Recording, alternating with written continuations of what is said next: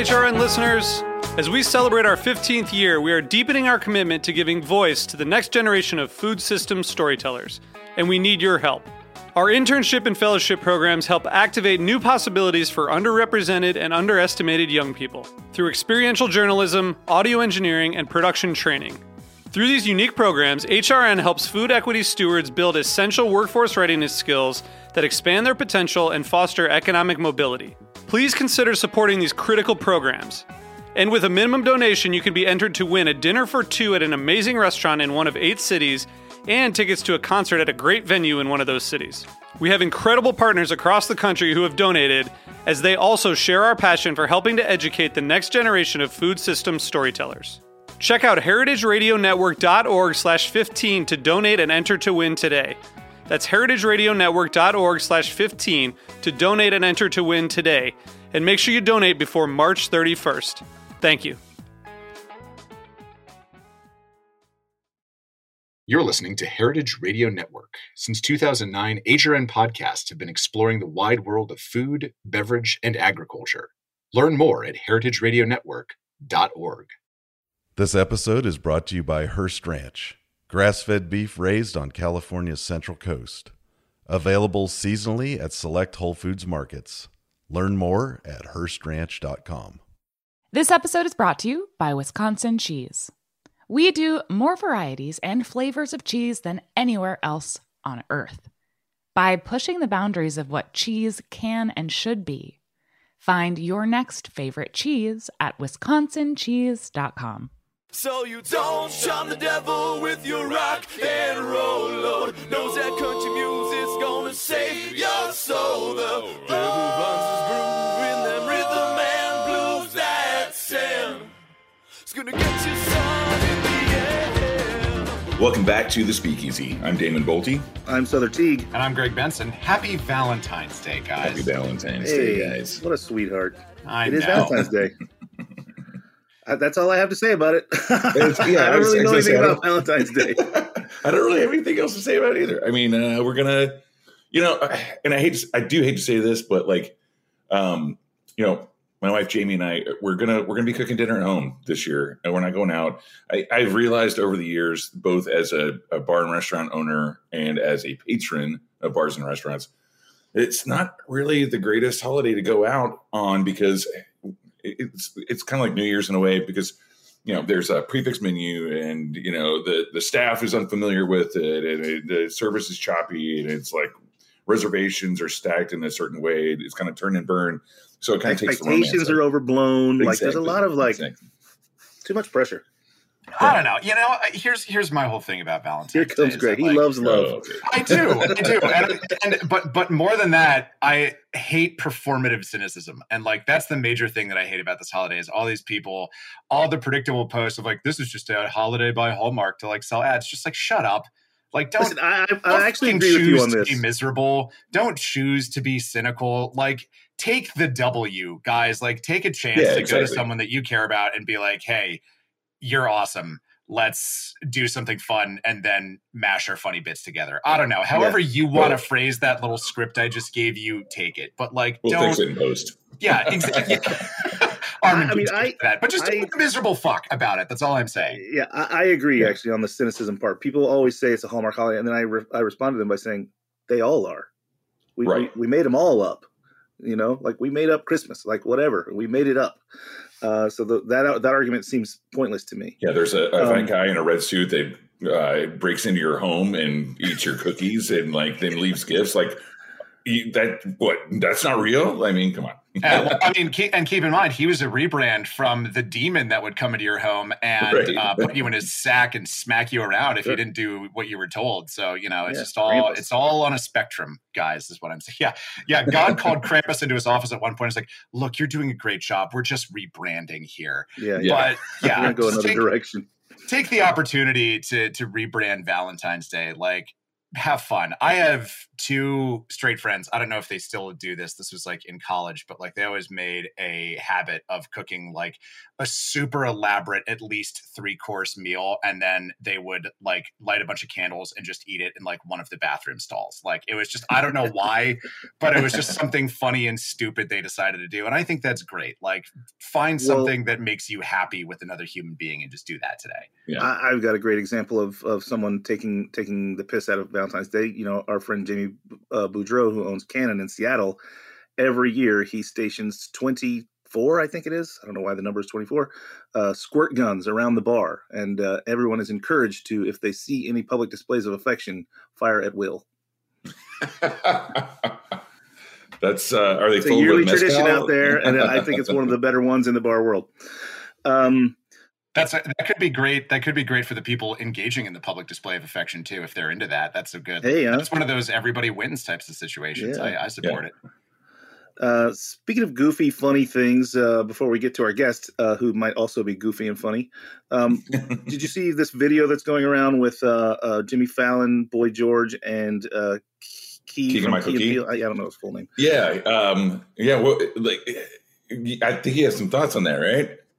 I mean, I saw it and immediately I, I laughed. I thought it was funny. Um, I think so. It's a it's a parody of you know quote unquote mixologists uh, with the waxed mustaches and the sleeve stays and the suspenders, et cetera, et cetera. Um, and I thought it was funny. Uh, first of all, I will say this: I I'm going to say at least fifty people have sent it to me. So I've seen it, guys. I don't need it anymore. No Um, one sent it to me, Sother. I'm just. I don't know what that Yeah. says about you. Happy Valentine's Day. But, Yeah. uh, um, and, and I, I thought it was funny, but I responded kind of the same to everyone, which is to say, like, this is funny, but it seems literally 15 years too late, Right. you know?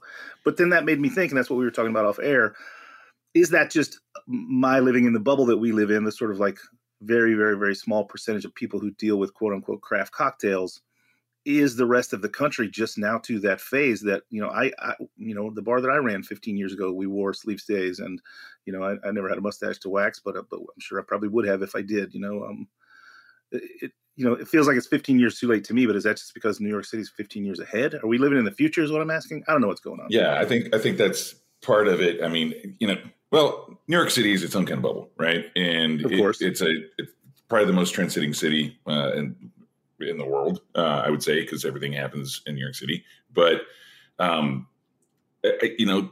Some of the other parodies were just kind of ahead of time, like uh, the uh, shit shit mixologists say that kind of meme thing video that was going on. But then also Portlandia had a Yep. bit where like Andy Samberg uh, did right right Uh, egg you whites know, egg there's- yeah, yellows ten egg years. shells yeah, and that was, whites the, and that was the very and shells. second episode of that show too. Yeah.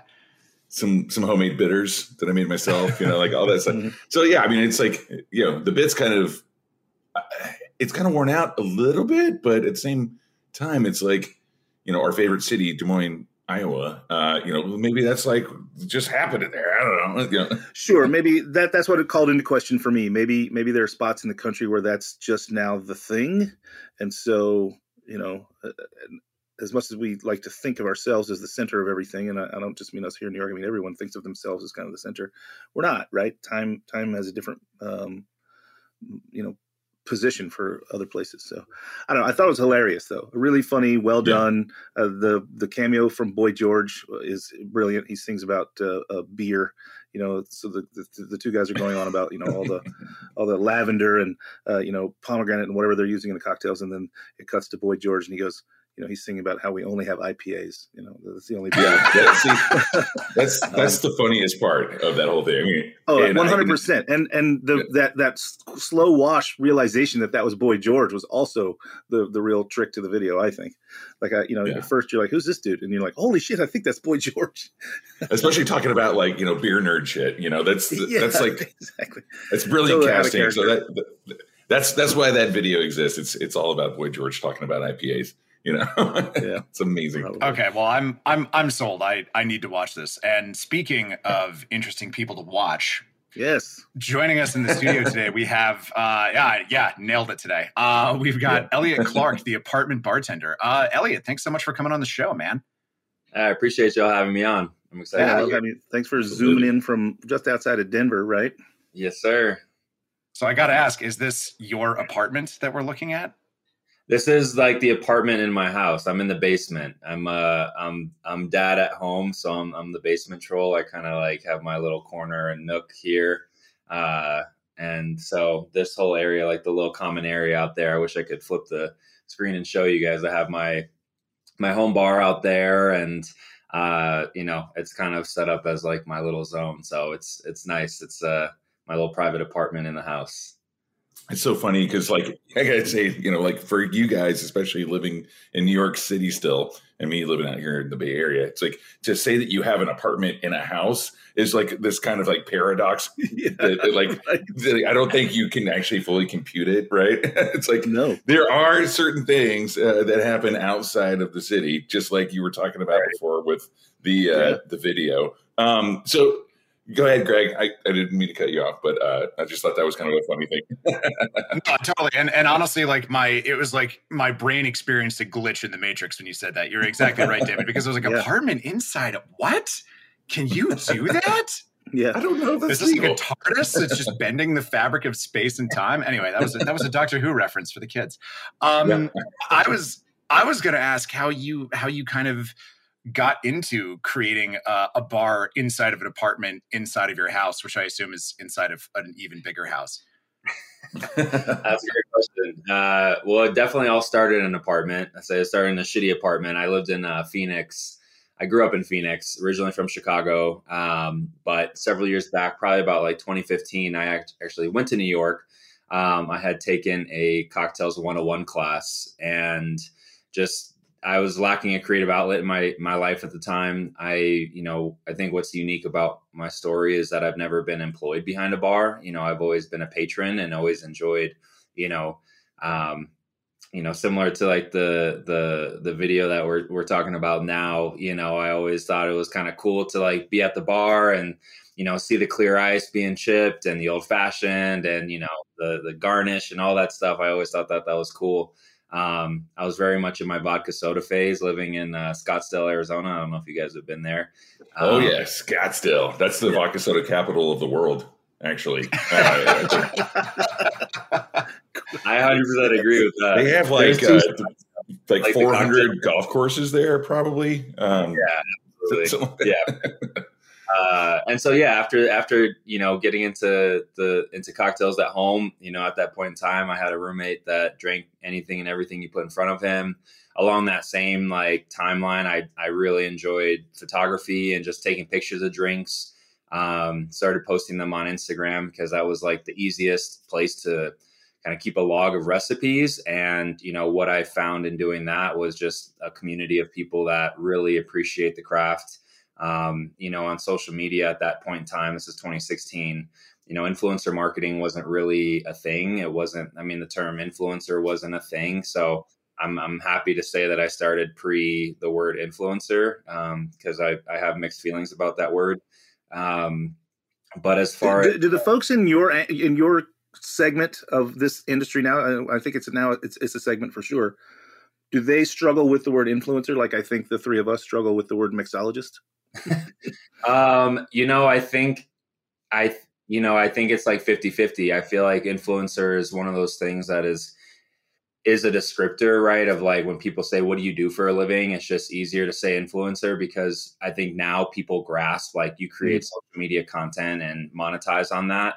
Um, you know, in a certain niche. But I think for certain types of influencers, similar to mixologists, right? Like I think it, I think there is something pure behind that word in the sense of like, you know, and and I don't need to break down mixology to you guys, but you know, I think there's something pure behind it. But the way it's uh like that that video is comedic, the way that it's presented is really douchey, you know, and so there there are there and that certainly is the case in some aspects but i think influencer is very much that way. Like when you think influencer i feel like there's a certain image that comes to mind of an influencer and the people that i roll around with you know who are i perceive to be like true creatives and stuff like that that actually are influential people um, in their field I have a different definition of what influencer is in my mind than what probably the masses think of influencer when they, you know, I think when people think influencers, they think like influencers in the wild, like setting up their cameras and doing all this goofy stuff for likes and comments and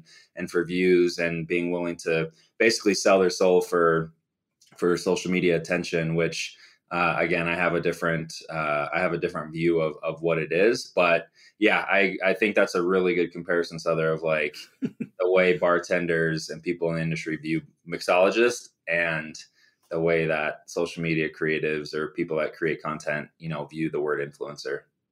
It's very polarizing for sure. Yeah, it, Right. it is. Uh, I think a lot of stuff in our field is pretty polarizing, but uh, terminology uh, certainly gets people's hackles up. Um, I, I kind of interrupted you there talking about your trail, but I wanted to go, go even a step back. You know, you said you were hanging out with your friend who would drink, quote, anything you put in front of him, uh, and you were taking photos of stuff. Uh, Is that where you're? Is that where you were headed? Were you were you headed down the road of being a photographer? What were you? Because you said you never worked behind a bar. What were you doing that that sort of pointed you this way? Yeah, I was actually an account manager at Yelp. So in the day, I was getting Oh, fuck shit on by Fuck you. Fuck yeah, Jesus, yeah. Ugh. You're a brave soul. I was. Uh, I was I'm so sorry we all had that reaction at the same time, but we had to. We had Honestly, to do that's, it. that's what I did for a living. I got I got shit on for a living. Uh, But you definitely needed a drink. Yeah. Oh, absolutely. I mean, you know, the funny thing about Yelp was like being an account manager. You know, when the when the sales team would like sell the thing, I would help set up the profiles, and um, it was a very very repetitive job. Um, but we had no control over reviews or anything, and so we kind of had this script that we would say. And so, like when you would speak to a business owner about a review that stuck on their page, like say somebody went and like shit on like their hot dogs, right? And they're like, hey, you know, can you take this down? And we had a script as far as no, you know, can't take it down. Um, you know, that's what what open up the gates for like them to just go off on you because you're the only person that they can go off on, you know. Yeah. And so it's like you have no control, but just it, it, you know, and you also can't say anything back. You also can't hang up on them, so you just sit there and you take it. Uh, Right. So after, not not long after that, I was like, you know, I'm gonna switch. So then I got into I went to a software company and I was in phone sales, which wasn't any better. You know, smile and dial as they say. So you know, making a, a ton of calls and having really high talk times and stuff. So apartment bartender and just making drinks at home and taking pictures. It wasn't I wasn't going down the route of being a photographer and I wasn't going down the route of wanting to be a bartender. I was going down the route of just having a way to express some creativity. Um, you know, I thought it was cool. I thought it was fun. You know, it was it was kind of becoming a social thing where like my friends would come over to the apartment and I would make drinks. You know, and a bit It of just became- escapism, right? Like, Oh, for sure. kind of like getting away from your. You know, I think I think a lot of what what cocktails and mixology and just you know in in food to a certain extent, you know, it's it's all about escapism. So like Mhm. that's that's why the, the happy hours at the end of the day at the workday. You know, it's like trying to get away from like what you just went through with the Right. like tech sales and the the Yelp uh, account management and everything. It's like you you really fucking needed it. like I can't I can't even imagine. Um, but yeah, like that gave you not only like the escapism, but like you started getting on the creative side of it. What was like what was one of the first cocktails that kind of like like or the first cocktail that really just like hit that light switch for you? Uh, definitely an old fashioned for sure. Because when I took the class in New York, I want to say it was at Astor Wine and Spirits. Um, Makes sense. but yeah, they offer a lot of classes. actually, who was teaching it was uh, April Wachtel. Um, Oh, love Oh her. yeah. yeah, she was teaching that class, and we we ended up connecting later on uh, after she had started her brand and stuff, and that was a cool for full circle moment for me. We can dive into, but um, it was definitely an old fashioned because at that thing she had served a Negroni as the welcome drink, and I remember that was my first time ever having a Negroni, and I was like, this tastes like shit. Honestly, at a, at a cocktails 101 class, to be ballsy enough to serve a Negroni as the welcome drink is uh, Yeah, uh, way to go, April. yeah, Yeah. you know, and I later learned like you know. Negroni is like a gateway drink, right, into like a lot of other different things. Oh just yeah, for sure. expanding your palate. Um, but uh, yeah, an old fashioned. I remember because I've been from Chicago originally. My mom, uh, she lived over by Logan Square in Chicago, and so Billy Sunday. Uh, Mhm. I remember flying to Chicago after I took that class, and not long after I was flying to Chicago, and I picked up my first Imbibe magazine, and they were doing a feature of like best bars around Chicago, and so I remember Billy Sunday was on that list. I looked it up, and it was right by my mom's spot, and so I went in there. And uh, yeah, when I was watching them make the old fashioned, that was the first time I ever saw clear ice. They had this fat cube, um, chipped it a little bit, and then I remember, I still remember the recipe. They had bourbon, they did some bitters, they did Zucca Rabarbaro, uh, and um, a little bit of water. And uh, yeah, the bartender had had was super dope and t- taught me about bitters, like dashed them on the back of my hand, and was like kind of walking me through this process um, of like how they made this drink and what these are and stuff. And that was a light bulb moment for me. Um, it was cool because my mom was actually there with me. She had uh, we had we had gone there together, and as I was getting into this, you know, my mom was just more so uh, at that time like, you know, not familiar with the world of spirits. Neither really was I. And so when she saw the bartender, his name was Steven, when she saw him like nerding out on this, you know, I think that was a really cool moment for her to see. Uh, you know the, the the things that I was starting to become passionate about because it was you know, it, it, along that same timeline too, like brands started reaching out. Like I remember there was a fig vodka named Figenza that had reached out. Um, and so like all these things were starting to happen at once around alcohol. And I think like, you know, in the beginning, there's like this stigma around like, just don't be an alcoholic. But it's like, well, the craft is a lot different than like binge drinking. Right. So, right. um, you know all that to say back to your question an old fashioned was that that drink that like sparked it for me and um and I it's it's a great springboard drink too you know because it's it, you know they, they say it's the grandfather of cocktails and whatnot and you know it's endlessly riffable right? So like there's yeah, there's so many malleable. different ways yeah i mean there's so many different ways to to make an old fashioned i mean so many different ways to use those ingredients in a lot of different ways just like the negroni you know um right Phil Ward would say it's like Mr. Potato Head sometimes, you know, like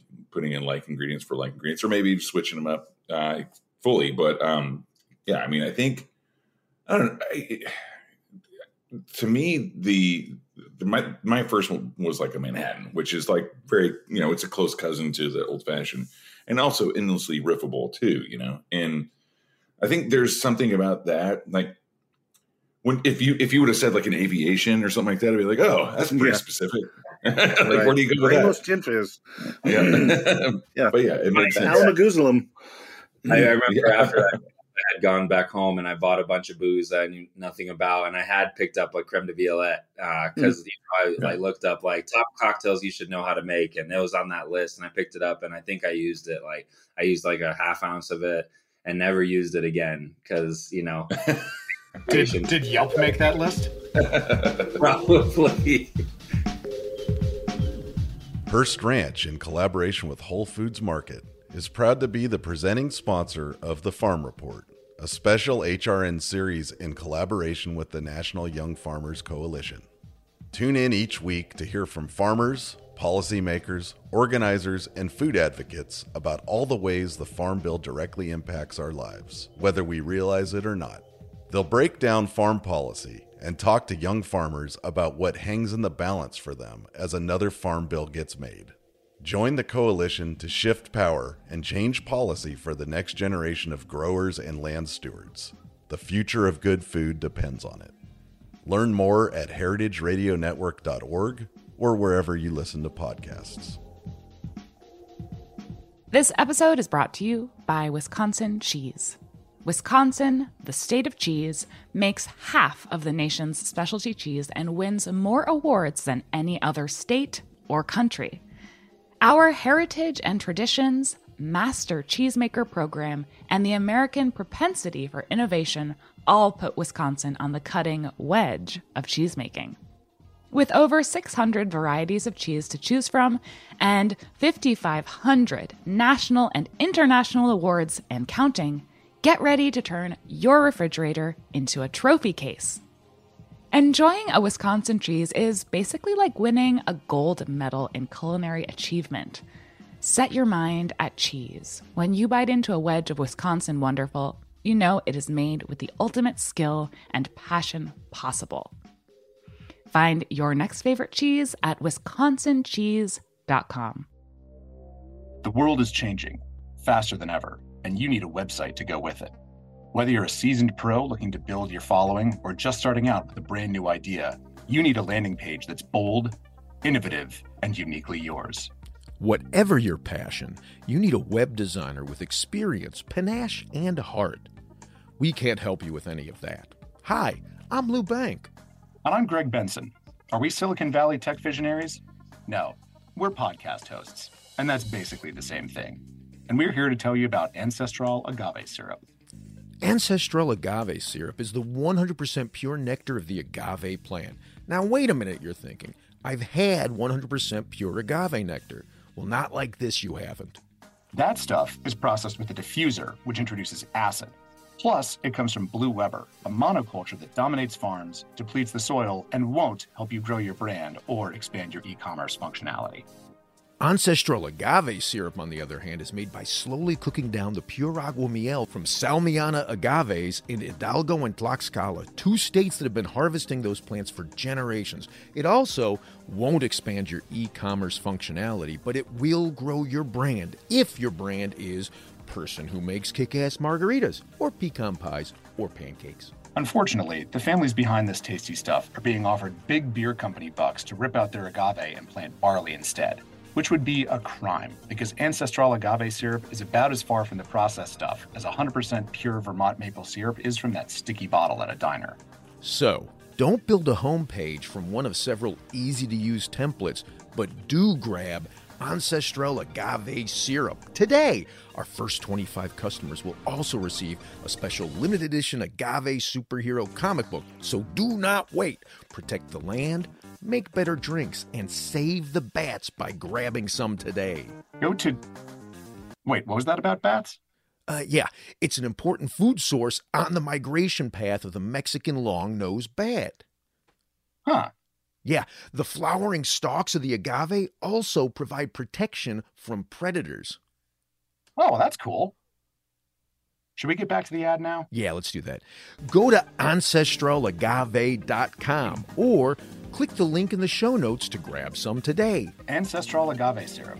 It won't help you build a beautiful website, but it will make your cocktails taste really, really good. Listen, you touched on being reached out to by brands, and, and I, I want to talk to you about um, personal branding of yourself in this sort of niche of the of the the market. And and you know, I think um, I, I tend to ask the questions about sort of business.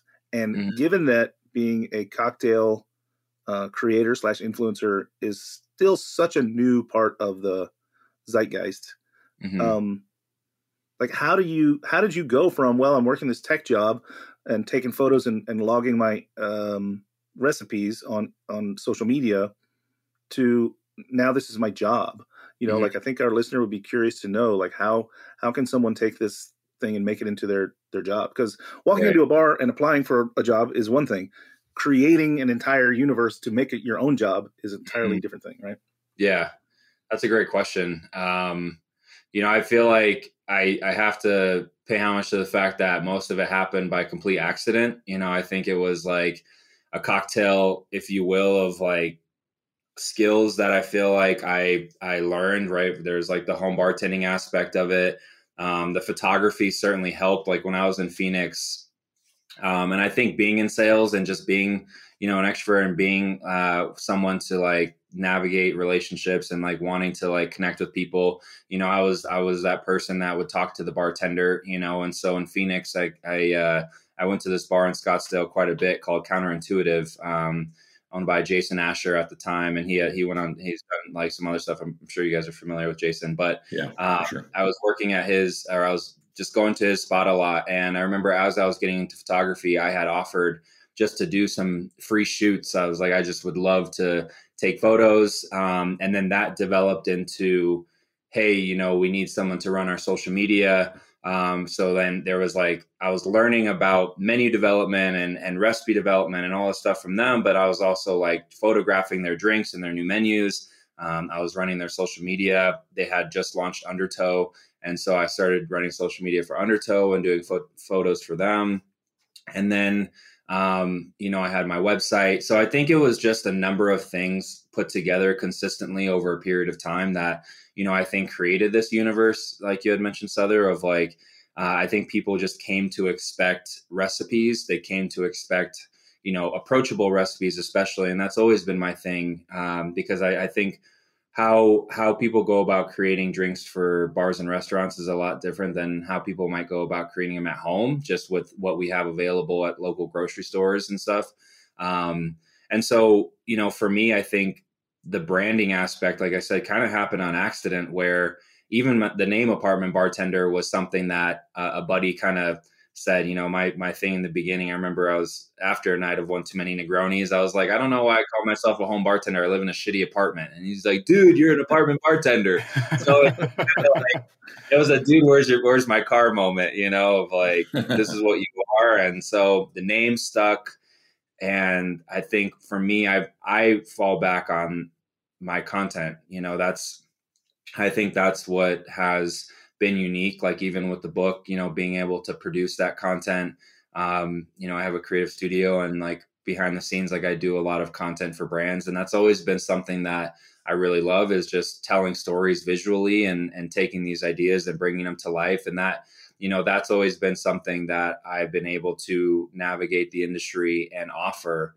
You know, because I you know in, in terms of my drinks, like you know people like you, like I I highly admire what you guys do and i realize the distinction between what i do and what you guys do you know? So you know not long ago i thought a negroni tasted like shit you know? So it's, it's kind of hard for me to walk into a bar and be like hey let me teach you guys how to do drinks you know? But i can walk into a spot and be like i can create um, something from scratch if you just tell me kind of what your idea is um, in terms of content um, and i think that's what's kind of separated and allowed me to brand myself well, speaking What's of doing drinks, of- let's we we should talk about the the uh, actually. So you go ahead. I, I wanted to talk about this book. You know, like talk. Yeah, yeah, we're gonna get to the book for sure. We got, yeah, we got go, a good amount of time. I was gonna say, how does that like track for scalability? Because when I say I want to open a bar, which I do quite often apparently, um, when I say I want to open a bar, it's not just me. You know what I mean? I've got I've got to hire uh, uh, bartenders. I've got to hire maybe kitchen staff. I've got to I've got to figure you know I've got to negotiate rent. I've got to get insurance. I've got to set up accounts. Like, are is apartment bartender simply Elliott Clark? Do you have even one assistant working for you? Like, how does that? Because yeah. that scalability sounds amazing. Because that's all yeah. one person that the revenue is going through. So profitability must be high. Right. Yeah, Elliott Clark. Uh, so apartment bartender is me. I do have an assistant um, but the studio is not just me. I have a business partner and then i have like a small production team that i work with quite a bit. Like in the beginning when i would do brand projects you know i wanted to wear all hats. I kind of call them I, I, I had you know i realized at one point i was kind of like the nutty professor right? It's like same actor playing like 10 different roles. Um, and, I, and i wanted to do that. I wanted to be the one that like did the video and edited it and then shot the photos and edited them and delivered to the client and did all that stuff and then was the model and I was doing all that stuff and um, you know in so many ways brands were looking to people like me in the space to kind of advise on how are people uh, what resonates with people in terms of content and stuff so they were kind of taking our lead um, with with what we thought looked cool um, and over time, like now with productions, for example, like I don't, uh, I'm not the one like taking the photos or the videos. I'm kind of like more the producer and director of those things. Um, so it just kind of depends on the budgets that we have to work with and like the team that I can build out with it. Um, but to your point, Sother, like scalability is something that I've been like wrestling with for several years now, especially after becoming a dad, because my time is is really spread thin and if i have to choose between being home with my son and my family or you know taking on as many projects as possible it's just not you know that's an easy choice. You know for me i want to be home and and and be present. So you know i've been thinking a lot about how do you how do i scale beyond this? Because apartment bartender as much as i wanted it to be a brand similar to like a you know the first one that comes to mind is like a cocktail kingdom right like they have products and they have this stuff and it represents something premium in the industry, you know, I've wanted apartment bartender to kind of go that route, but I just keep getting pulled back into the fact that I realize apartment bartender is probably just a person. It's a personality brand. Mm-hmm. And so maybe the way to scale that is, you know, I, I, don't know. That's always been something I struggle with because you can't really scale your time, right? right. You, you, can only be in yeah. one place at one time. So, you know, there's definitely a cap in terms of like profitability and stuff, unless I have – product or a team you know i was talking with a buddy the other day and he said like you either really can go the product route or you can go the media route or a mix of both but doing what you're doing now like i would say that i've hit my ceiling because you know the way to scale is take on more brand partnerships which i don't want to do that. I want to be more selective about the brand partnerships that i take on. So you know scalability no, no more no more fig vodka for you. No more fig vodka yeah. for me. But also like don't you get into like like legal constraints with like non-competes and non-disclosures if you're like within like like categories and you know, right? I mean like so it's like you, there really is a ceiling on what you can actually what you there's can little handcuffing mm-hmm. yeah yeah there's definitely exclusivity in the contracts like if you're working with uh you know a bourbon brand you know i because my primary niche is in the spirits and cocktails space like you know i will usually negotiate the exclusivity to just be to bourbon right so like if i'm working with a scotch whiskey brand i see that as different um in different right. applications and so yeah. usually respect that however like if you know, I'm working with a, uh, a grocery store brand um, in the Midwest, you know, which is going to take me out to Des Moines. Uh, yeah. Um, you know, with that comes like, okay, if you're working with us, you know, we don't want you to work with, you know, the other grocery store chains, national chains, and stuff. So, you know, there's compensation that allows you to feel comfortable turning down those opportunities that come in right. because you have person. So like they're mindful of that as well. You just have to you just have to ask for it, you know, usually. Well, right. speaking of products, you um you've created a book, right? Mm-hmm. So that's a that's a product that you can create that still stays true to the to the brand that you're you're uh, envisioning and, and creating as well. So uh, yeah, um, let's do drinks is the name of the book. Uh, it's uh, up for pre-order now. It'll be out in early April. Is that correct? Yeah, April 16th. And so how did this process even get started? I want to talk to you about the process of writing the book, but I also want to talk to you like how did it get started? Did you pitch a book? Did someone come to you? Because full disclosure, your book is out on the same um, uh, by the same publisher as my book, Topix Media Lab, right? And your editor, uh, one of your editors was Jeff Ashworth. He was my editor and and my longtime friend as well. So we've got some crossover there. Yeah, absolutely. Yeah, the book um, they had reached out to me uh, at the excuse me towards the end of uh, 2022 um, writing a book was something I've always wanted to do. Even when I was younger, you know, my mom was always like, "You're going to write a book someday," because I was that kid, you know, doing random creative writing and stuff. And I've always enjoyed it. Um, I never thought it was going to be a cocktail book, but you know, I've had I've had uh, publishers reach out over the years. My experience is that um, I think they started publishers started leaning into people that kind of had a community and audience already, um, especially on social media. So you see a lot of you know social media creatives having books and stuff. I always experienced when they would reach out that they wanted me to write the book they wanted me to write you mm-hmm. know so they would kind of come and they'd say like hey we have this book or we have this book already written. We want you just to like co-sign it in a sense and so it's going to be co-authored. Um, and i never really liked that approach. I just wanted to do something a little bit more uh, tailored to what i wanted to do. And when Topix Media Lab reached out they really allowed me that flexibility. Um, in the beginning, they actually, I think they had a perception of what apartment bartender was. You know, they're like, we want to make a small book for small apartments in New York City, like kind of like small, that small apartment, small book that you can keep on your bar cart and you can have it. And it's, you know, and I told them like, I actually grew up in Phoenix and a a small apartment in Phoenix is a massive apartment in New York. So I'm yeah. like, you know, whether whether you have a small apartment or you have a big ranch house in Texas, like the the the the do's and don'ts of making a drink are the same, right? I think a great drink experience at home is not measured in square footage. You know, I think it's just more about the intentionality that you put into it. And so I think they liked that approach, and so they had allowed me to do an outline and so you know the first several months was kind of i guess in a sense pitching them on like what my idea would be for a book um, if we weren't going to go with their original proposed one. And uh, you know they they helped me through that process. Jeff was awesome in terms of just kind of helping me to understand how people think about books you know when even when they're like what is a proposed title? And i'm like apartment bartender. And they're like well jeff jeff was like well he's like people that live in homes aren't going to buy a book that says apartment bartender because they live in a house. He's like if that's silly to you he's like people are silly. So like that's just how it is. And then also too if it says bartender if people don't resonate and see themselves as bartenders they're going to feel intimidated by that. So Yep. you know they when they proposed let's do drinks at first i was like man that is so basic. Like i didn't i didn't like it at first and then i sat with it more and i'm like okay yeah i i, I could see this. And we we worked through that. So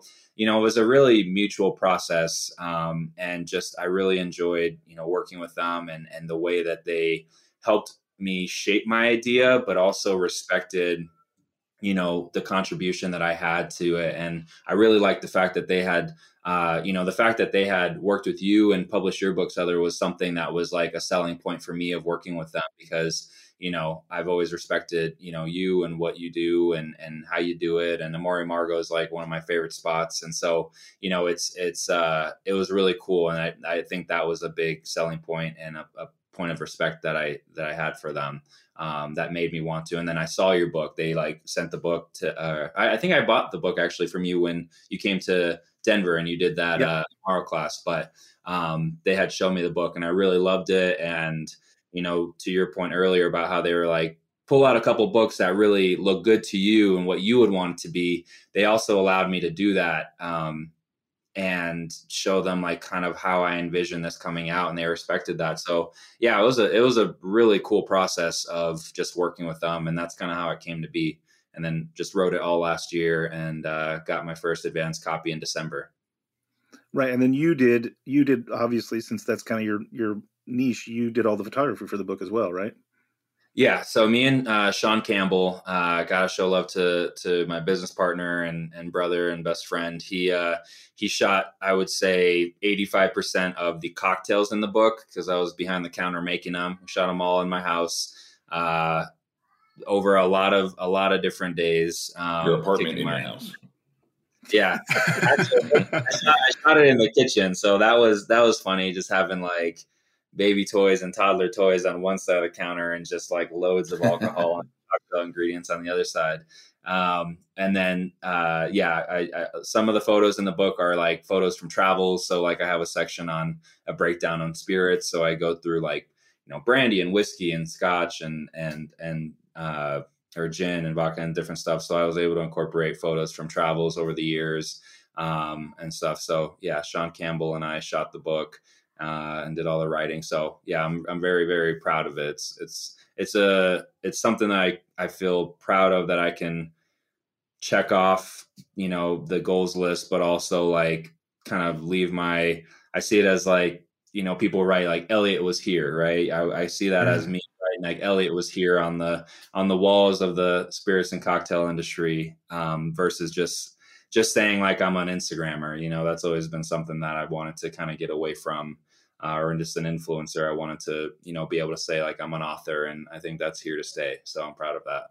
Totally. And I'd, I'd love to hear a little more about because we were talking about kind of building your own personal brand, which is just it it sounds like you and I are in the same place about this. I've never been comfortable about just the idea of myself as a brand. Because like I loved your nutty professor analogy of like I'm not just one thing, like I'm not just a cocktail guy. Like I have if you follow me on social media, like I have a lot of thoughts about commercials and politics and like other shit that like I like posting about, but it doesn't it's not in service of the Greg Benson brand, Right. essentially. And there is a, a, a weirdly alienating thing that comes when you have to kind of like put yourself or some part of your personality into a box that is for sale mm-hmm. essentially and so I'd, I'd love to know because it sounds like this is such a, a, a personal project that you're very proud of i'd love to know kind of what part of you what part of Elliott you felt was kind of the essential secret sauce in in writing this book Yeah, that's a great question. Um, hold on one second. Sorry, come here. This is Elijah. Say Hey, hi. Elijah. Elijah, How you doing, buddy? He definitely shit his pants, that's for sure. All right, bye, buddy. I heard, See you, pal. I heard like footsteps going down. I'm like, oh gosh. So I'm sorry, Greg. Can you Repeat that last question. I was like, we can we can edit this in post, or we can keep Yeah, it. Just Um, leave it in. Yeah, a live leave it in. Why not? No, the question was uh, Greg was asking you like, what's it like to have to kind of force a part of yourself into the box that is for sale that that is your brand when when all of us are a multitude of things. We're not all just one thing. You're not just uh, you know a, a photographer or a creator. You're you're not, you know an author. You're you've got a, you're a father. You like how do you? Yeah, yeah, but then, but then also like how did you stick that dismount with the book that you've got out in, Yeah. in a way that you feel you know proud of it and that it reflects something that's genuinely you and not just kind of a, a weird parody of yourself Right.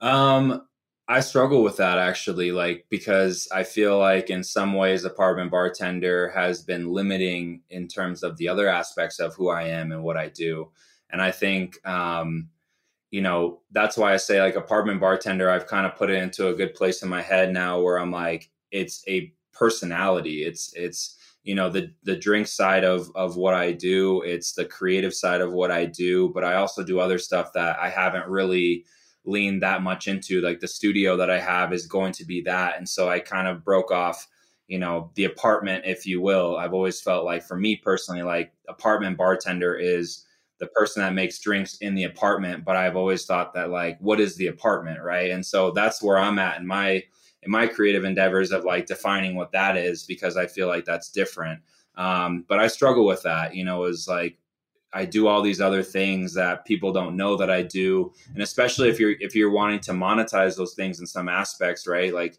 you need to find like your client base, your customer base, or your audience there. Um, other things that I do, you know, don't connect to money or, or mm, like a professional sense at all. It might be like being a dad, being a friend, being a brother, being you know a partner and stuff. So um, but in terms of how I reflect what I do on social media or on digital, on websites and stuff like that, like that is hard because it's hard to scale and it's hard to reflect everything because I can't do it all. You know, I can't I can't build websites for every single thing, run those things, build social channels for those things. So I feel like kind of to what you guys are doing with this podcast, you know, that's that's where my brain's at next is creating different social media channels or creating different you know uh, media outlets that allow me to express other aspects of what I do and who I am um, in a way that you can't on Instagram, right? YouTube is better at longer form content. So, like, starting a YouTube channel is kind of like what's next, or leaning more into a, a newsletter or leaning more into that. So,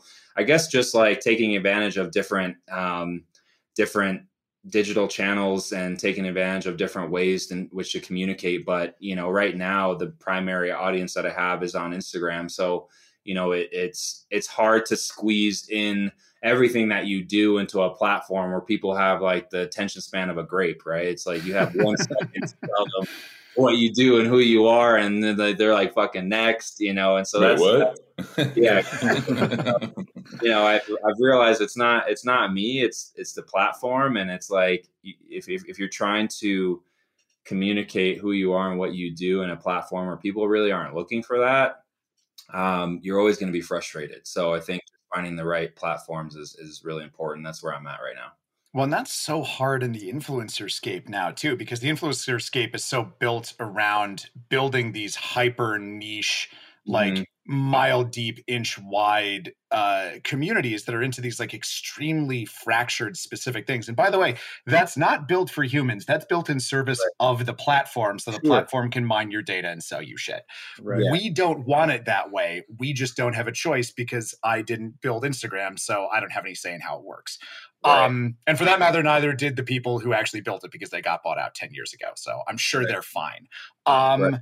but eh, you know, it's it's this I swear to God, guys, this is going to circle back. But I was watching a movie the other day that set 45,000 years in the past. And there was one character in there whose job was just like the story keeper. And I'm Mm. like, what a cool job that would be to just be able to, like, yes, I keep the legends, I keep the stories, I keep everybody, you know, informed and entertained and on the same page about like this is why we are here in this place this is why we don't eat this one particular berry you know Right. and it's wild that you can't just be an all around storyteller anymore and be like, today I want to tell a story about Negronis, but tomorrow I might want to tell a story about, I don't know, Taylor Swift and Travis Kelce, I, whatever right. is happening. So it's, it's so tough as nuanced, complex human beings to like be like, okay, I'm going to devote a huge chunk of my public facing persona that has my face on it to this one specific thing, you know? Yeah, absolutely.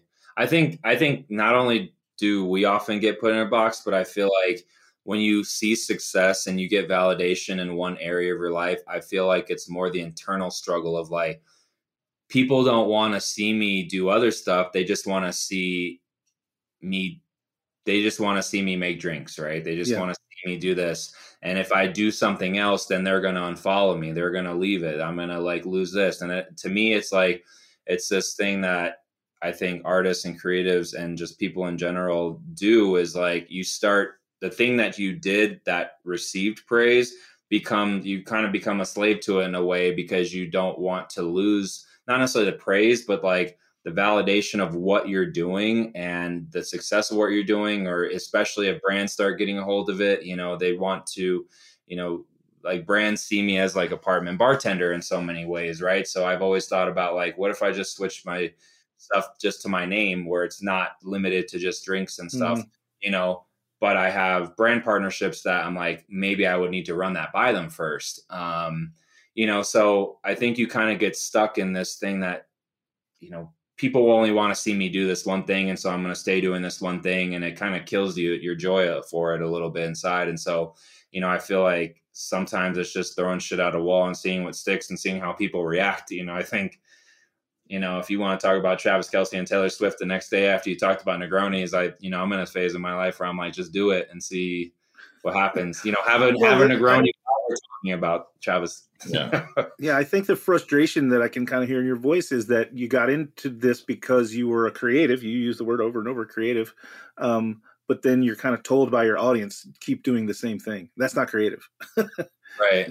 Right. Yeah and I and I think honestly told by them, I think appreciated by them, but I think like you project that internal insecurity onto your audience because mm-hmm. you don't always know who you're talking to, right? Like, you know, having 80,000 followers like doesn't mean that you know who they are and what they right. like or why they chose to follow you, right? So you just kind of think over time like that's what they this is what they want to see, right? Or in your bar, like you serve Amaro and you serve a lot of different things, but like let's say tomorrow you're like, you know what, we're no longer that. We're a burger shop. Like you're going to have some disconnect with your audience who like came to understand you as one thing mm-hmm. and now there's going to be a transition of like now this is also what we do and who we are and what I'm passionate about. So, you know, I think I think there's there's you know, I don't fully understand that transition yet. You know, I've been doing what I'm doing for now this year will be nine years. So, you know, I've changed a lot. My passions have changed a lot.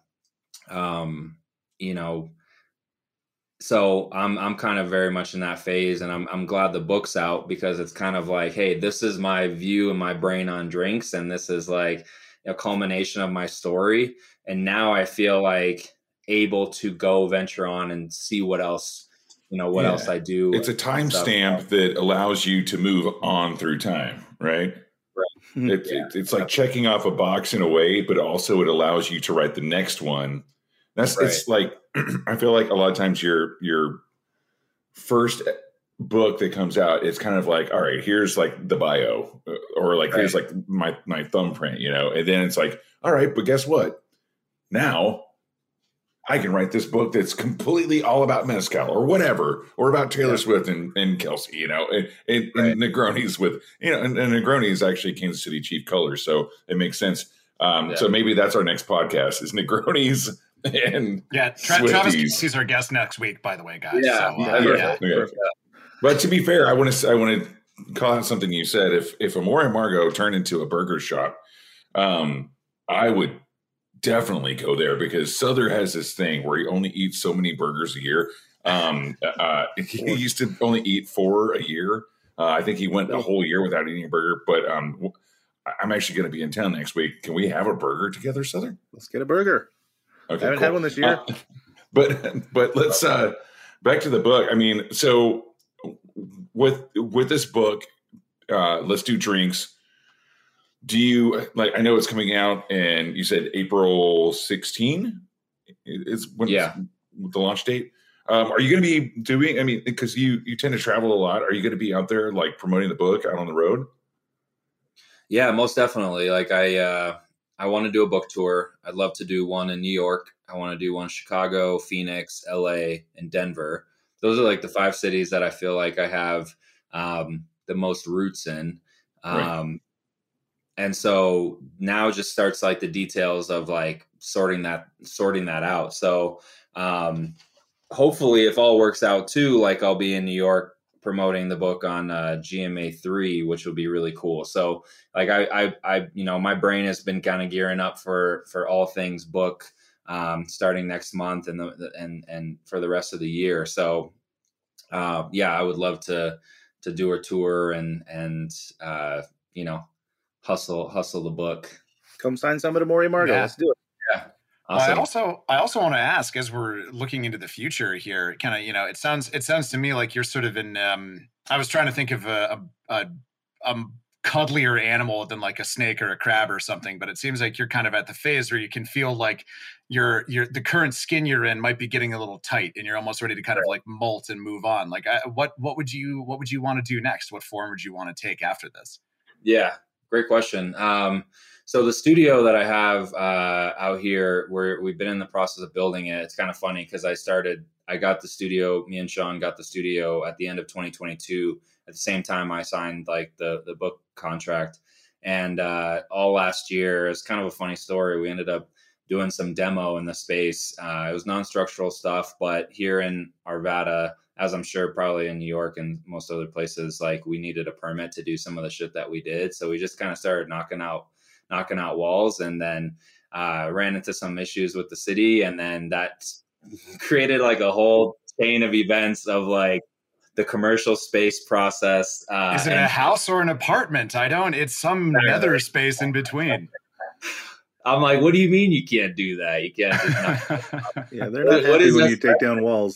for that, you know. And so, uh, yeah, it's been a year, um, and we're about to open in like a few weeks. And so, I think that's the next iteration. Like we're we're doing consult, I'm like consulting, content production, and private gatherings. So it's a really awesome space, two thousand square feet, um, and just a, a, a zone to be able to kind of express some creativity. But I'm I'm also not like putting too many restraints or restrictions on like, hey, this is what I do now you know, I, I'm I'm kind of leaving space for myself to explore what's next, and you know, I'm kind of taking this year to focus on the book. Um, you know, I have an awesome project, like I mentioned, with the the brand in the Midwest of grocery store. We're going to be doing like an uh, an upscale cocktail show for a platform that they have, um, and so I'm kind of leaning into those projects, and then leaving space for myself to figure out and learn. You know, I, I feel like I have I had been doing so much campaign work and brand work and doing things that I I kind of stopped exploring other aspects of what I want to do uh, creatively, and that that was a really big point of tension for me over the past few years. Also, just been leaning into being a dad because my son, as you met, uh, he's going to be three in May. So the first couple of years of his life, you know, it's like you're you're just on this wave and you're you're just going with it, you know, and learning as you go or building the boat in the water. So you know, I feel like now he's getting to a point where Elijah's getting to a point where he's, you know, might be going to pre-K soon and that stuff. So I feel like things have kind of stabilized in some way. Um, you know, with the studio opening and the book coming out and stuff. So I feel like this is going to be a really awesome year for work. I just want to leave space to do that. And and like you said, Greg, you know, shed kind of what was and step into what is. I just I honestly have no idea kind of what is going to happen with with this stuff. So I'm I'm, I'm excited to see what Well, comes of it. That's that's the most exciting thing is like not Mhm. knowing what's what's on the runway ahead of you. You know, it, it, and there's always something cool on the horizon. Mhm. And you know, I, like, I can't wait to get into the book. Um, I'm really excited for you, man. And I, like, it, this has just been like a really great conversation. Like to, to Really hear has. from like a different side of the the industry, which there are many sides of, right? Mhm. So um, to to hear your story about getting into it in a, a, a different way than like from behind the bar is really cool. Yeah. It's been awesome having you on the show today, Elliott. Yeah. Yeah. dude, Thank you so much for your time. I time. know we're at time right now, so uh, the thing is, like I said before, it's like, what's next? It's like, come back on the show and talk Yeah. to us about the next thing you're doing. Yeah. But uh, I, I, I know we're at time now, so uh, uh, again, I want to say thank you for being on the show today. Um, really cool. Just real Everyone quickly, I would drop the- in. Obviously, Yeah. follow Elliott at Apartment Bartender on uh, Instagram. Uh, the book is called Let's Do Drinks, Do and it's Drinks. available for pre-order already. So get that done, so you'll arrive by mid-April, and you'll have the book in your hand. Appreciate Yeah. that.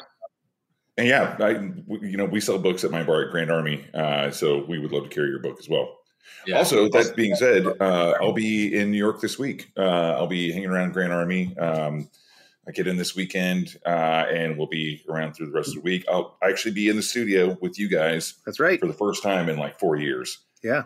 In the studio doing the be great. Speakeasy with Heritage Radio Network. And And, Roberta's on that Pizza. note, let's uh, have some pizza and a burger. Yeah. let's do both. Very jealous. But thanks again, Elliott Clark, for being on the show. Let's Do Drinks is the name of the book. Uh, check him out on all social, social media platforms, which is Apartment Bartender. Um, and check out Heritage Radio Network for more programs like this one. Click on the Being Hard to Donate to the station. And until next week, everyone, cheers. Cheers, everybody. Cheers. So you don't shun the devil with your rock. The Speakeasy is powered by Simplecast. Thanks for listening to Heritage Radio Network, food and drink radio supported by you. Keep in touch at heritageradionetwork.org slash subscribe.